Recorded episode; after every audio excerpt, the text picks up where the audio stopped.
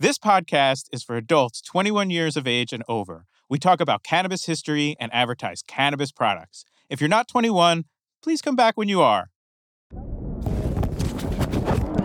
Spoke Media. Hi, everybody. It's Bean. And Abdullah. And welcome to another edition of Great Moments in Weed History. On this podcast, my partner Abdullah and I were both cannabis media makers and aficionados, and we explore a story from the long and fascinating history of the cannabis plant. Now, you should know I don't know anything about what we're about to talk about on this episode. My partner Abdullah has done all the research, he's written it all out. He's got the story ready to go, and yeah, and uh, hopefully uh, you've got a joint, uh, you know, getting rolled up for us. Bean if you haven't already, please do because we're gonna get started soon. If you're at home, I suggest you uh, take a second to roll up a joint as well. Some of you might be wondering, uh, you know, does this feel a little weird, a little backwards this time around? Am I extra stoned? What the hell is going on? Well, this is a special episode because we have reversed roles on this one. And I, in fact, have written the story and I'm going to be reading it to you, Bean. This is like our Freaky Friday episode, except I'm going to call it our Freaky High Day episode. Freaky High Day or vice versa. Uh, if you remember the Fred Savage version of uh, this movie, the movie's remade every six or seven years. But this time around, I'm going to be telling you the story. And we've got a really great one today that's about a place that's very close to my heart and involves people that I really admire uh, and who have done really great things for cannabis where they are. And really, you know, I think when it comes down to it, in the places where we can freely smoke cannabis in a post prohibition world, there's always somebody who's fought for that right. So whenever you're on the street or in the patio of a bar or in your own living room and you're smoking weed freely, you should know that there was somebody that came before you that fought for you to be able to do that. And this episode is a tribute to people like that. That is incredible. I'm thinking of episodes from season one, like Dennis Peron and Brownie Mary. Yep. Um, and I'm just I don't have a guess of what you're talking about, but I have a feeling that what we're heading towards is yet another great moment in weed history.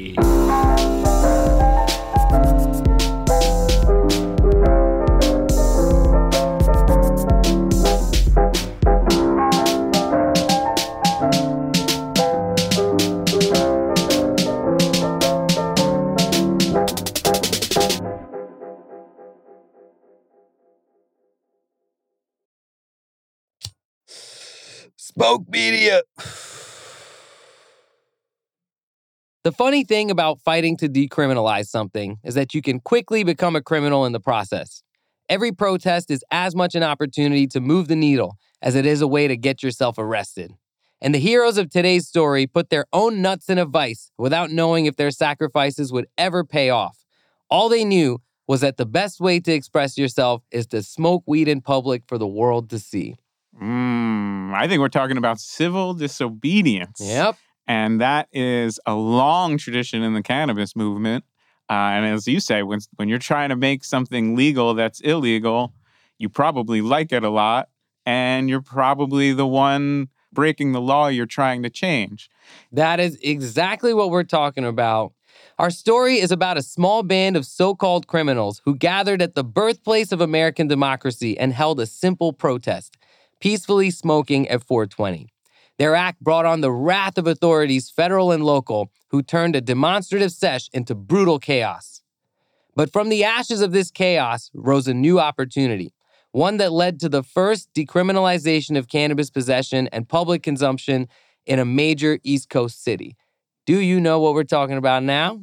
Birthplace of American democracy. That was a pretty big hint. Yeah, yeah. I think that both uh, the location and and your Philly NORML T-shirt that yep. you're wearing for the occasion indicate to me this is about a, a, a group of I'll say in your face in the best sense activists mm-hmm. in Philly. Now here's what I know kind of what went down a little bit. Yeah, and I think details, you know a couple of the guys as well. Yeah, I know a couple of guys. I grew up in New Jersey, but I've been in California a long time, mm-hmm. and you know I'm excited to hear like how they did all these things that they did. This story is inspirational, I think, in a big way. Sometimes it feels like, oh, well, if you want to make change, you have to be a part of a big group. And that big Mhm. group, everybody does a little. And at the end of the day, you mildly change something Mhm. incrementally. And that's true. And that's a big part of changing things. But every once in a while, just a couple of wild card, wildcat hmm people just take it to the street and and find that uh, point where authority is wobbly and push on it. And I and I the the one thing I do know about these cats is that's them. Yeah, are you ready? We'll get into it. All right, lay it right. on me. Our story begins in 2011. In cities across America, bands of activists, idealists, and malcontents set up camp at landmarks of political and economic significance to protest capital inequity and promote a new participatory form of democracy. This was the Occupy movement. It started small. Protesters call the movement Occupy Wall Street. Here in New York, thousands of demonstrators descended on the financial district. From auto workers to teachers, service workers to actors. It, it was this moment in modern American history, the the only one I can really remember where you felt that politics was spilling over into the street, mm-hmm. and that some of these issues that are pushed aside and left to simmer were bubbling over and in a way that was constructive, in a way that was about discussing the underlying causes of problems instead of just marginalizing people who aren't making it in this capitalist system. Yeah, exactly. Truly, the average person was revolting, you know, and, and it's a thing when you see that throughout history, it means that market change is coming.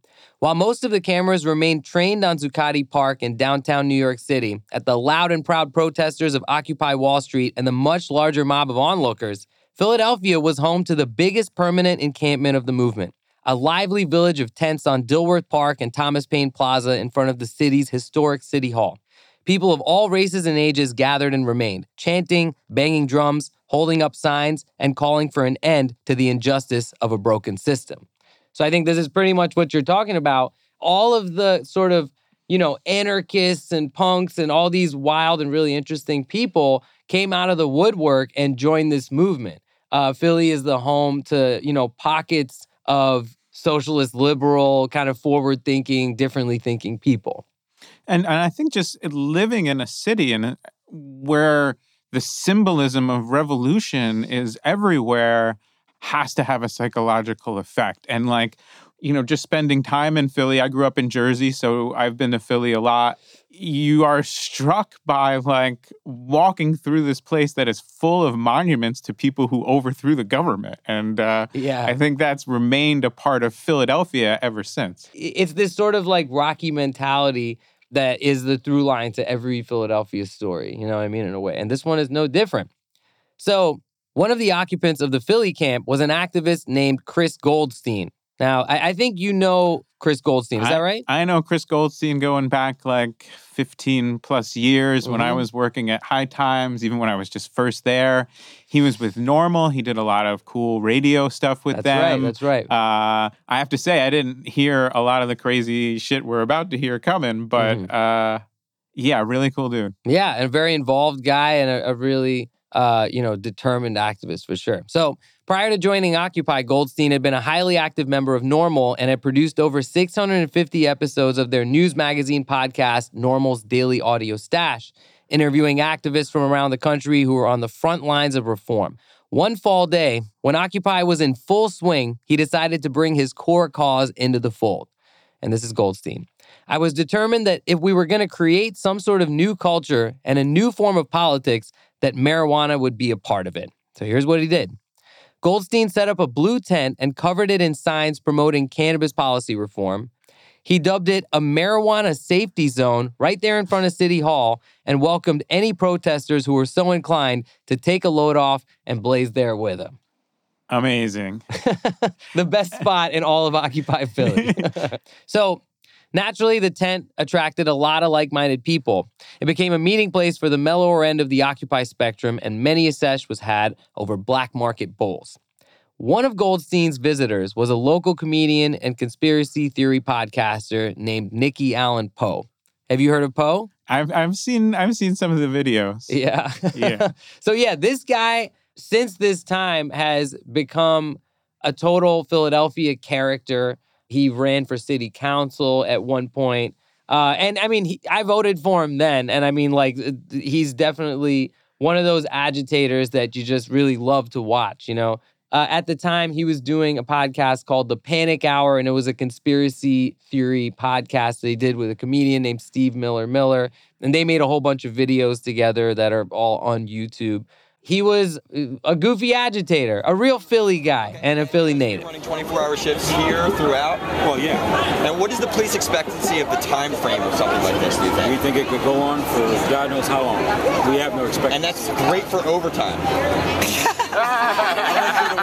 There's Poe uh, with that's actually Police Chief Ramsey at Occupy Wall Street, and he's totally breaking their balls, and he's using his humor to reveal the truth, which is that the police loved Occupy Wall Street because it allowed them to clock lots of overtime. Literally, like that's uh, the real uh, Scooby snacks for the police is overtime.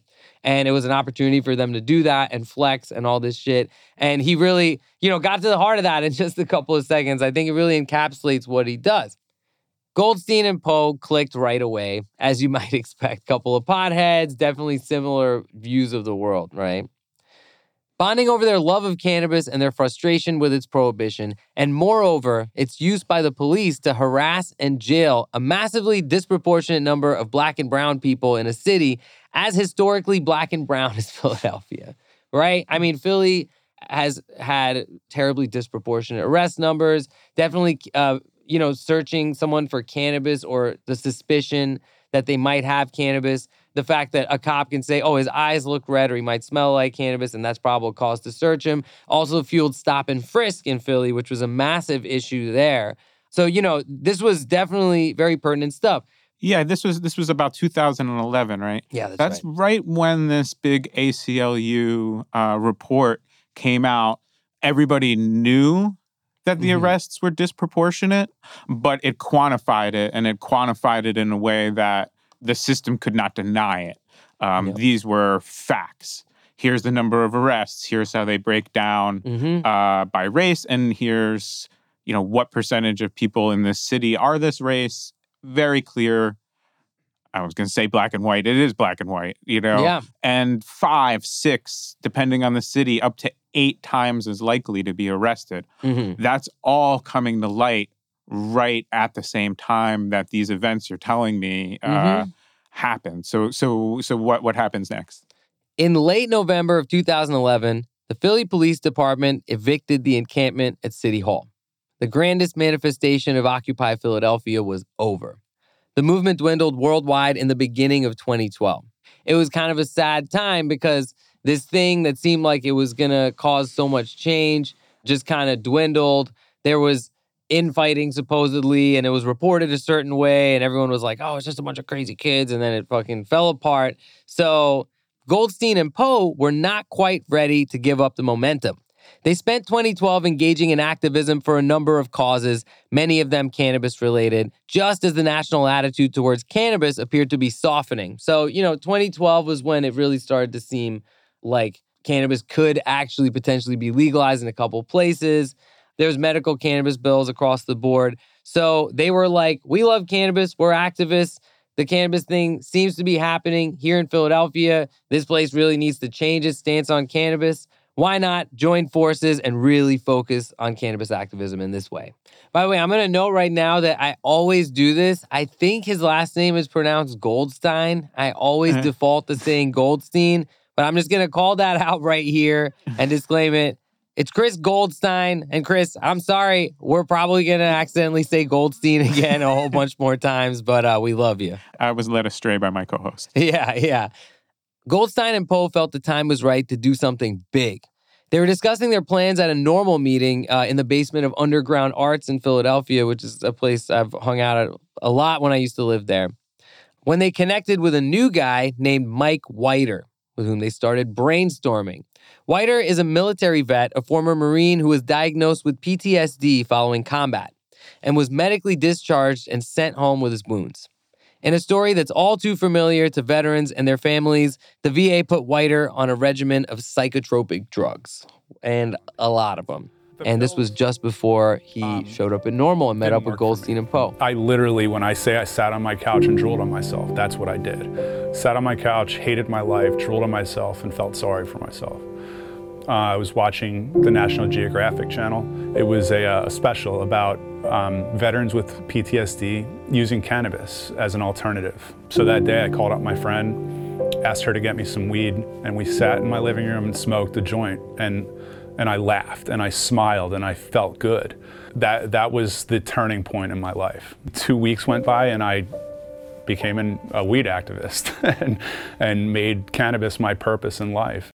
Wow, that's incredible. And, uh, you know, when combat veterans started to speak out about this, it was really powerful because it's a group that's hard for the establishment to keep down, to keep their voices out, to tell them that they're wrong um, because they have been through this experience. Um, and I think the other thing that I heard in there that was really heartening and made me feel good is the idea that responsible media about cannabis broke through to this person Mm-hmm. and offered them uh, offered Mike uh, this person I know this guy Mm-hmm. I didn't know this about him hmm um, offered him the route to go from that person on the couch drooling to the person I know who is full of ideas and energy Yeah. and um, vibrancy of life. And we put a lot of time and, and energy and a lot, had a lot of fun into trying to tell good stories about weed. And I always do feel great.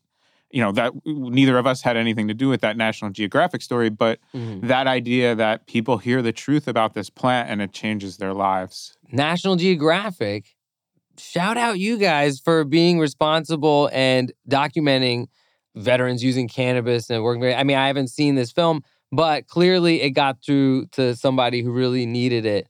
So, you know, clearly there wasn't that much cannabis media out there, but this little bit of it on a major platform got through to them. Uh, so I think that's pretty great. So, Okay, so now I feel like we've got our core team yep, assembled. Yep. The suit, the jester, and the warrior. The stage is set. Goldstein, Poe, and Whiter commit to staging one protest a month at Independence Hall for the next year, starting in December of 2012. Here's Goldstein. It's a free speech zone. It's the original National Park free speech zone. When you enter the area, you're actually in Independence Hall National Historic Park. So you're on federal land. You're not on city property anymore. And at the time in 2012, it was actually less serious to get caught by the park rangers than it was to get caught by Philly cops because the cops were going to stick you in handcuffs and take you to jail. Whereas the park rangers were going to write you a ticket. That was the whole reason we thought we could have a little more fun there. We didn't want to invite people out to a big pot smoking protest where everybody ended up in city jail. the idea that they chose this ground not just symbolically because as you say this is where the constitution was written on on hemp paper i'm Mhm. required to say that Yeah. It is actually written on hemp paper, uh, historically accurate. but they also understand that this isn't just symbolic ground it's a ground where they can have their say with less consequences and like we've talked about these guys as kind of like pranksters and wild and crazy Mhm. Uh, but you need to put a lot of thought into civil disobedience as well, Mhm. particularly if you want it to be effective and particularly if you don't want to suffer terrible consequences for it. And so, Yeah. you know, I think that's an important lesson here. They're they know their city. They're fighting on their own terrain. They've studied it and looked for those wobbly points Mhm. and now they're going to be taking action right at the heart of what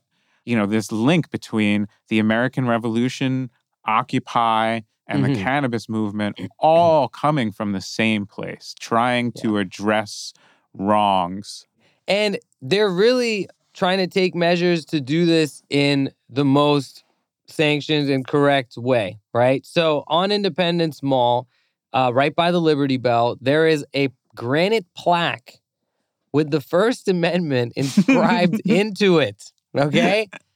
Literally, it's sitting out there, and and this is this is that free speech zone that Goldstein's talking about. So on October second, 2012, Goldstein and activist Colleen Begley smoked a joint uh, at Independence Hall to signify the 75th anniversary of the first federal marijuana arrest. Uh, that was Samuel R. Caldwell, the student who was arrested under the Marijuana Tax Act. First guy, Friend of the podcast. friend of the podcast. In memoriam. So this inspired Poe, who was like, okay, shit, let's do that, like, you know, but in a bigger way. So he jumped on it to plan and promote the next one, right? And on December 15th, 100 people showed up at Independence Mall for a protest dubbed Smoke Down Prohibition. Yeah, so this gets into a really interesting area of legal theory, kind of still contested in the courts, but uh, a lot of legal scholars believe that if you're within 100 feet of a plaque with the First Amendment on it and it's 420, weed's legal for the next 15 minutes, or what's known as a sesh. Yeah, it that sounds so reasonable. You know what I mean? Like as much as I know you're joking and it's like, oh yeah, but it's like it sounds so reasonable, right? It, it seems like that really should be an actual rule. So yeah, they they went over there, they gathered up a hundred people. Uh, Poet promoted the event, so people had like RSVP'd to the event, and you know, it was like college kids and like people of all ages, people of all different races, right? Uh, it's also worth crediting Ed Forchion NJ Weedman, who had performed this protest previously on the same spot. NJ Weedman, of course, is a well known cannabis activist who's based in New Jersey, who is known for agitating by smoking cannabis in public, uh, blowing weed smoke in the face of cops. There's videos of that online that you can check out. You must be Ed, New Jersey weed man. New Jersey weed. man. Well, obviously, it's still against the law to possess marijuana in New Jersey. So I will be openly possessing marijuana. I'll be openly selling marijuana. I'm selling weed here at the State House. Up, here comes state troopers. he definitely was part of the inspiration of the smoke down prohibition. So they have this little party. It goes off. It's fine. They count down to 420. They blaze. They have a good time. And in 15 minutes, they're gone, right? They did it again in February of 2013, and 200 people showed up, right?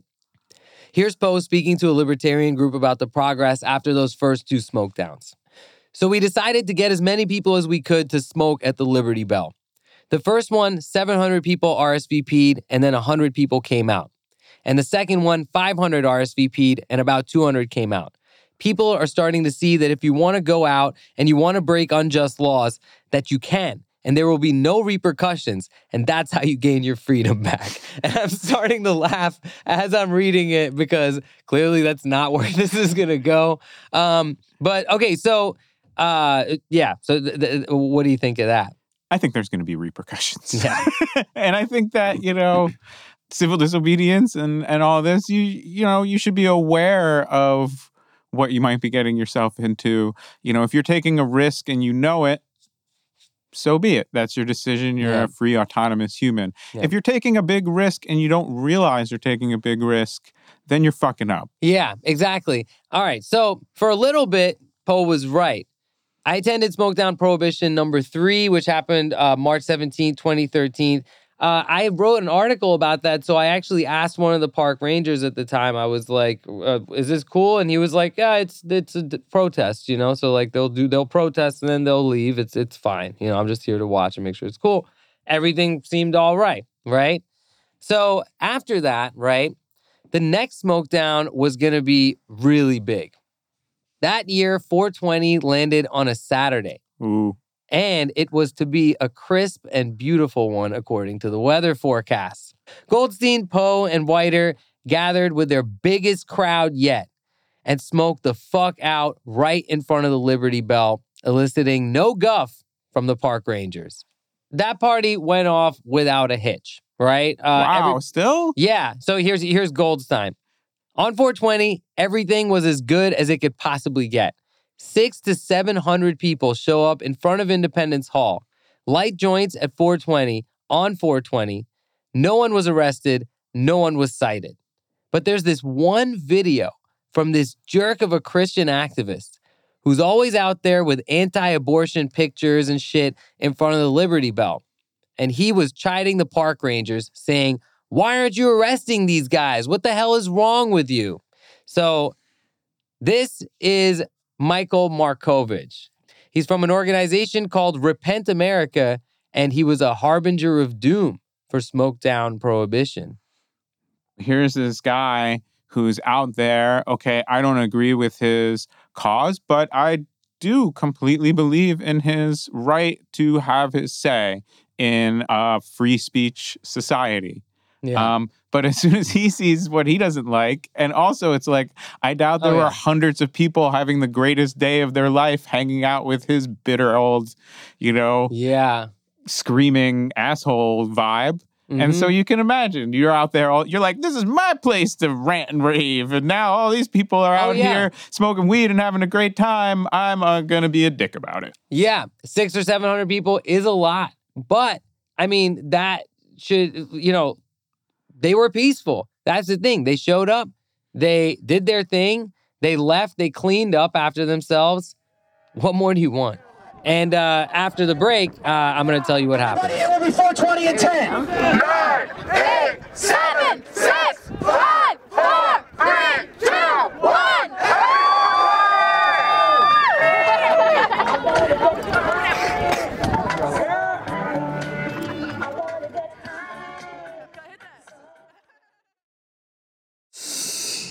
Smoke Weedia. All right, we're back, uh, and we're ever closer to our great moment in weed history. So, the fifth edition of the protest, Smoke Down Prohibition, landed on May 18th, 2013, uh, which is incidentally my 29th birthday. This was the rainy Saturday in Philadelphia. Goldstein was away seeing family for that one, and he got a call from a very concerned Mike Whiter just a couple hours before the event. So, okay, so this is Whiter. Poe and I went down there first a couple hours early to check things out, and there were bike racks that made kind of a cage around the free speech zone. And this is a combat veteran looking at this. Yeah. You know what I mean? And seeing my own country is going to barricade me in Yeah. at the site of free speech Mhm. because they don't want me to smoke a joint. It's ridiculous. Yeah.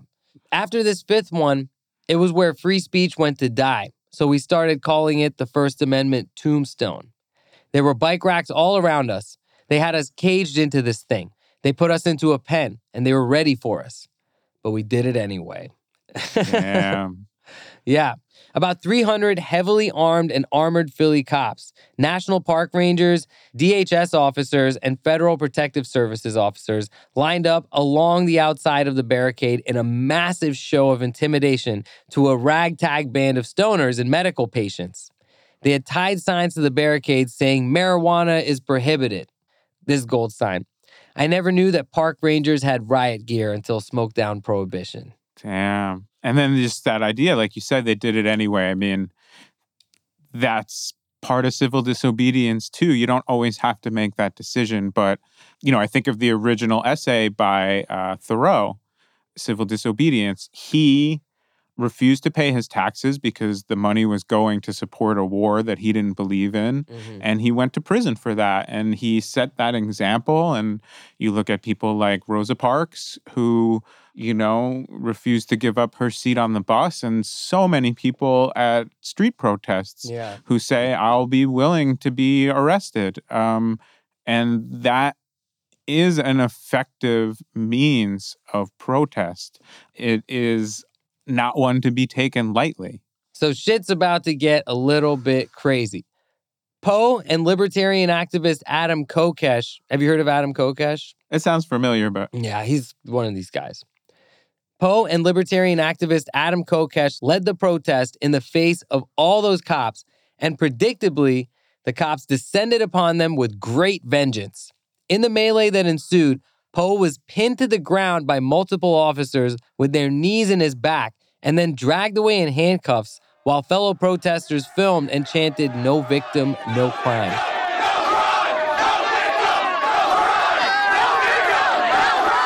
Yeah, that makes my skin crawl, to be honest with you. doesn't it? I've been at some protests, uh, you know, not not about weed, where the force comes in and and that feeling is eerie. It's it's frightening and it's intimidating and it's enraging, and I think you see all of that in the crowd. I got to say, big up to Poe for uh, you won't be able to see this in the podcast, but he's got a lit joint in his mouth. Mm-hmm. I'd say there's at least three cops tackling him, and Yeah. you could see a little puff of smoke come up. So that's Oh yeah. Yeah. he, he didn't he didn't let go of that thing. His mouth was still clasped around the joint. And uh they were hog tying him. I mean, they, they really, really roughed him up. Like they were bending his legs back and like, you know, tying his feet up. I mean, really, that's extremely invasive to be manhandled by professionally trained thugs. His act of disobedience and in fact the reaction that it elicited from the authorities is really what propels the rest of this story forward. Yeah, and uh, interestingly, you know, there's all of these people smoking weed, but they only go after one person, Mm-hmm. which shows a few things. They've been watching carefully enough to figure out what's going on, Yeah. but also it's not about smoking weed yeah. because all the people were smoking weed. Yeah. It's about leading people to disobey. Yeah, exactly. And clearly they were trying to make an example out of Poe and Adam Kokesh, who was also arrested that day. Uh-huh. They were trying to cut the head off the snake. Okay, so Poe gets arrested, right? And he gets locked up in federal jail. Poe was charged with a federal crime of marijuana possession and with assaulting a federal officer. So if you see that video, uh, the assaulting's really going from one end of the table to the other. There's really no back assaulting happening at all. He's pinned down by three guys. So Poe was charged with a federal crime of marijuana possession and assaulting a federal officer and was held in federal jail for eight days before being released on bail. He was fined $800 and placed on a year's federal probation, and he was barred from the Independence Mall area. Whiter managed to walk away from the incident, and this is Whiter. I actually ate an edible that day. That's a rough pairing. yeah. And it's one of the reasons I didn't end up in jail. At 420, I shoved an edible in my mouth and chewed it with my mouth open like a cow just to make the point that I was eating an edible. This this was his protest. Other people smoked the joint, uh, some people smoked the bowl. He put an edible in his mouth, but to the cops, it was just a man eating a brownie uh, at a U.S. historic site, not a crime. That's amazing. No one is quite sure why the cops and the feds decided to crack down on that protest when the previous ones had proceeded without incident. Maybe they were freaked out by the size of the 421 and wanted to put a stop to it. Maybe that lunatic preacher complained just enough to make them act. Maybe Goldstein had pissed off one too many powerful people with his savage political tweets. Or maybe sometimes in America, free speech is suspended for no good reason. No one was sure what would happen if they went back to the Liberty Bell to protest again the following month. Clearly, the authorities wanted to send a message. Despite the threat of bodily harm and likely federal charges, Goldstein and Whiter decided to press on. They had committed to 12 protests and they were going to demonstrate. Barricades be damned. That's incredible. They gathered in June for Smoke Down 6. The cops, federal and local, were out in full force again. Poe was now banned from the site, so he could only protest from 100 feet away. The crowd of stoners and patients gathered, with Goldstein at the center, yelling into a megaphone as the clock ticked down to 420. This weed's fucking good. All right. hey guys, this weed's fucking good. You want some? Well, I think, yeah, you got to break out the good weed for a moment like this. yeah, yeah, I think he did. he was Apparently. like, yeah, he was like, "Oh, this shit is good." And I like to think that at least one of those cops or park rangers or officers like throwing these guys to the ground was like, "You know what? I do want some." but I have to do this. You know what I mean? But who, who knows? I don't know how cops think. I never claimed to know.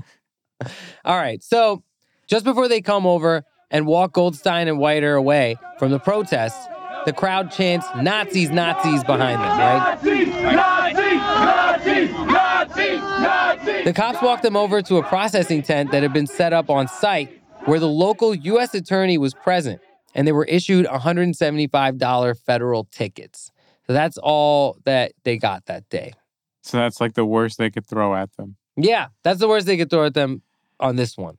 They didn't brutalize them or arrest them uh, the way that they had done to Poe, but you know they were still very present there. So it was clear that they did not want these things to go on. Despite that, they continued doing the smoke downs. They had committed to 12 of them and they were like, we're going to fucking do 12. In August of 2013, Goldstein was cited once more. And this one would fuck his shit up. And this is him. They remanded me to the New Jersey office. I couldn't leave the state of New Jersey without permission. I literally had the borders of the state of New Jersey as my prison for two years, which is a sentence almost worse than hell, I assure you. I had a federal probation officer assigned to me who would come to my house once a month and drug test me. 26 drug tests. No joke. But uh, Goldstein did say that he was able to request permission for media appearances and things like that in outside the state. As if a year or two of abstinence from weed wasn't bad enough, they both also have federal criminal records and will have to deal with all the pains in the ass that that comes with for the rest of their lives.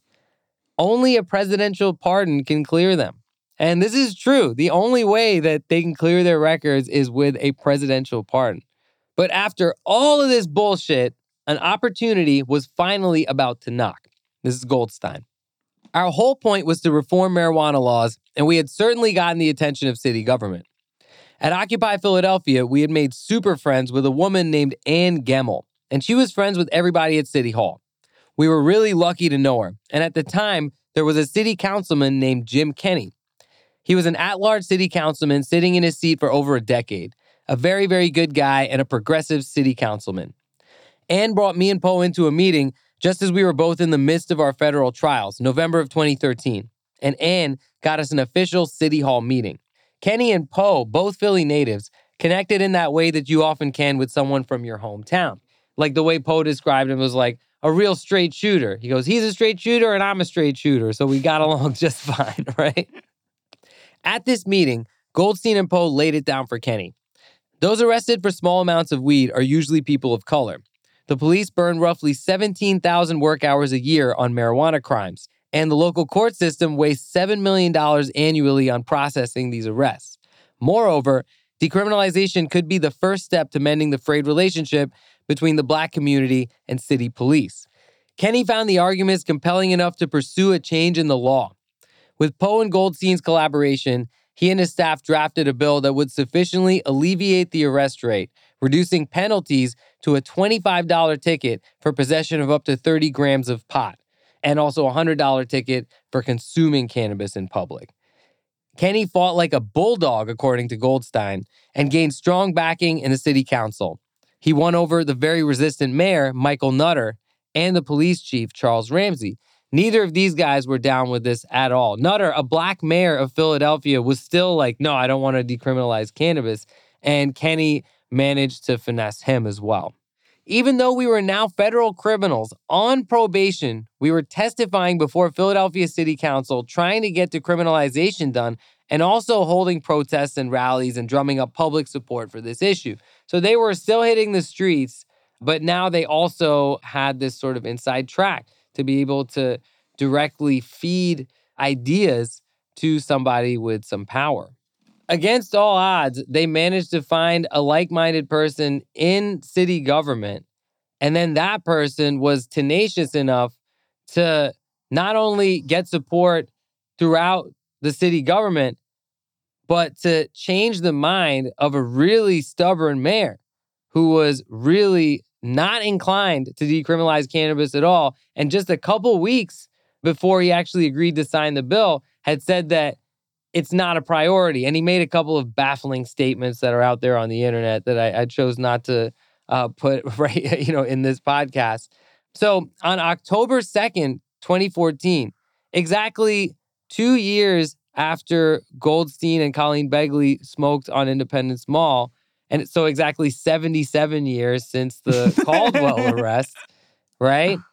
At City Hall in Philadelphia with Poe and Goldstein and Whiter uh, rejoicing in the crowd. And I myself was there as well in City Hall for this. Michael Nutter signed the decriminalization ordinance. It would go into effect October 20th of the same year, just a couple of weeks later. Maybe the greatest moment in Philadelphia's weed history, but here it is. Mike Whiter had an idea. Inspired by America's first recreational cannabis customer, Sean Azzariti, who was also a combat veteran, Mike sought to be the first person in Philadelphia to receive a mere $100 ticket for smoking cannabis in public. He made a request to the Philadelphia Police Department's Chief Inspector, Joe Sullivan, who agreed. Wait a minute. And they planned Hold for on, it. hold on, hold on. he he said he wasted about three quarters of a gram in a joint. He lit it. He took a couple puffs, and Sullivan made him put it mm. out. Wrote him a ticket. There was some news cameras there. It was on the news that day. Sully? Yeah. yeah. Sully gave him a ticket. But I think what this shows too is like those guys, not that this was part of what's important, but those guys won the respect of the fucking cops. Mhm. And, you know, we can't think of the police as like a monolithic thing. They're comprised of human beings, and these human beings looked out on the mall and saw people fighting for what they believed in despite the consequences. Mhm. Cops still not friends of the podcast. Cops still not friends of the Oh. podcast. Cops still not friends of the podcast. But, you know, kudos to these guys for changing hearts and minds on the other side at least a little bit. And I and I know that Philly now has a very progressive district attorney. Yes, Um, that's right. Uh, Larry Krasner. Friend of the podcast. Yeah, And- friend of the podcast. Chill guy. I remember I used to see his ads in the subway. He was from a law firm called Krasner, Krasner, and Unwadinjo. Unforgettable fucking name for a law firm for sure. and it turns out the guy's pretty cool. Uh, and he is uh, decided not to prosecute marijuana arrests in the city of Philadelphia. Yeah, along with a lot of progressive changes in policing and criminal justice. And, you know, I think it's easy to draw a line from that first joint that they smoked, you know, pretty innocently and freely and without a big plan to this commitment to do it 12 times and see what happens and Mhm. following through on that to real change in the city government and now you know somebody who is really in charge of law enforcement uh all the way up that chain from the Mhm. streets and definitely not the other way Yeah, absolutely. And uh, I have a little epilogue here, and I, I think you're going to like uh, what happens. All right. So things got better in Philadelphia. It was always a city where people were certainly smoking weed in the street. You know, you saw that all the time. You smell weed all the time in Philly, but you never knew when a cop was going to come and use that as an excuse to fuck your shit up, right? So Philly has become a weedy town. People don't have fear anymore about, like, you know, uh, smoking in a park or smoking in public. It has really changed. These guys enhanced this thing that I love in this incredible way. They made it so that I can smoke weed freely, more freely as a person in Philadelphia. And I think that is so priceless, right? So Goldstein continues his activism, teaches the next generation of agitators at Temple University. Uh, you should definitely check him out on Twitter. It's at Freedom is Green. He says all kinds of amazing shit on there. He's hilarious and uh, he's really awesome. Mike Whiter, as we were saying before, works at Now This Weed and has continued his fight to normalize cannabis and to, you know, uh, educate people about cannabis. So shout out him. So this decriminalization issue made Jim Kenney, the city councilman in our story, a household name in Philadelphia. Especially in households with a bong Yeah, seriously. yeah. And, you know, he was always a progressive guy, and Philadelphians were apparently into that because he ran for mayor of Philadelphia in 2015 and he won. He is currently the mayor of Philadelphia. and currently a friend of the fucking podcast Friend of the fucking podcast. And in fact, I mean, I would love to do a story about Jim Kenney that involves cannabis on this show. Jim Kenney, if you ever want to come on our podcast, we'd love to have you and talk about your weed history. All right. Poe had a few more shenanigans. Like I was telling you, he ran for city council uh, in Philadelphia on a platform of decriminalization of cannabis, abolishing the Philadelphia Parking Authority, uh, who are notorious in the city of Philadelphia, and renaming Broad Street Allen Iverson Boulevard. uh, which I can definitely get behind.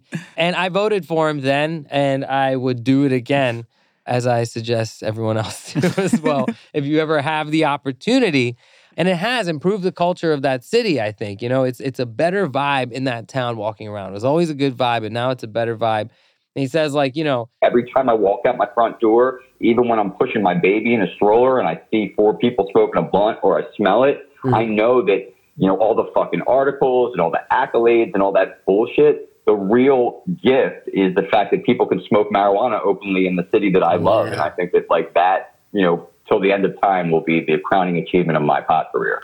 You know, I think that's what it all comes down to in the end is if you can make your world a little freer, you make the world a little freer. Yeah. And sometimes you can get hesitant to act because the problem seems so big and the problem seems so global. But, you know, what he's saying is I focused in on something that was really important to me, that was local, and was able to change it. And that alone feels really good. And and I haven't been to Philly in a while, but I do not doubt that it's a better vibe. Mhm. Uh, I know that like I feel better anywhere I can smoke weed and and know that I'm not going to get in any trouble beyond maybe a small fine. I really am truly so deeply thankful to these guys uh, and to their entire cohort in Philadelphia for fighting to make this happen because they could have just sat there and not done anything. Even when it seemed like they were going to get totally fucked for it, they continued to try. And I mean, what are the odds? What are the mm-hmm. odds that this would pay off? There's so many stories like this where there's no happy ending, but I'm really glad that in the city I love, there was a very happy ending for the cannabis decriminalization fight. All right, well, that's it for this episode of Great Moments in Weed History. Bean, this was really fun. I have a new appreciation for what you do on this show. It's not easy, it takes a lot of work, and you do it really well, man. I hope uh, that I can live up to your standard. No, this was a ride, man. This is Yeah. an incredible story. and uh, you know, you told me a story about people that I I know, but I didn't know their story. I'm so glad you liked it.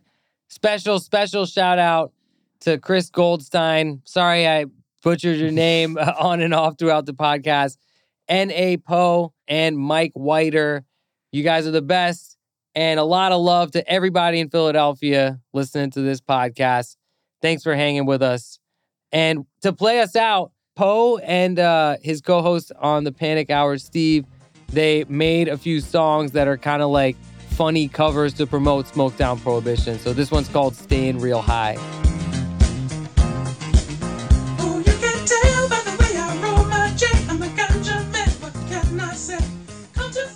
Great Moments in Weed History is a Spoke Media production. It's hosted by me, David Bienenstock, aka Bean, and Abdullah Saeed. We're produced by Brigham Mosley and Cody Hoffmackel with help from Lee George. This episode was mixed by Jonathan Villalobos. Special thanks to Gold Digger Studio. Our executive producers are Alia Tavakolian and Keith Reynolds. Check out our show notes where you'll find more information about things we discussed today and links to our sponsors. And very special thanks to all of our supporters on Patreon. And if you're enjoying our show, please tell your friends about it the next time you're smoking weed with them.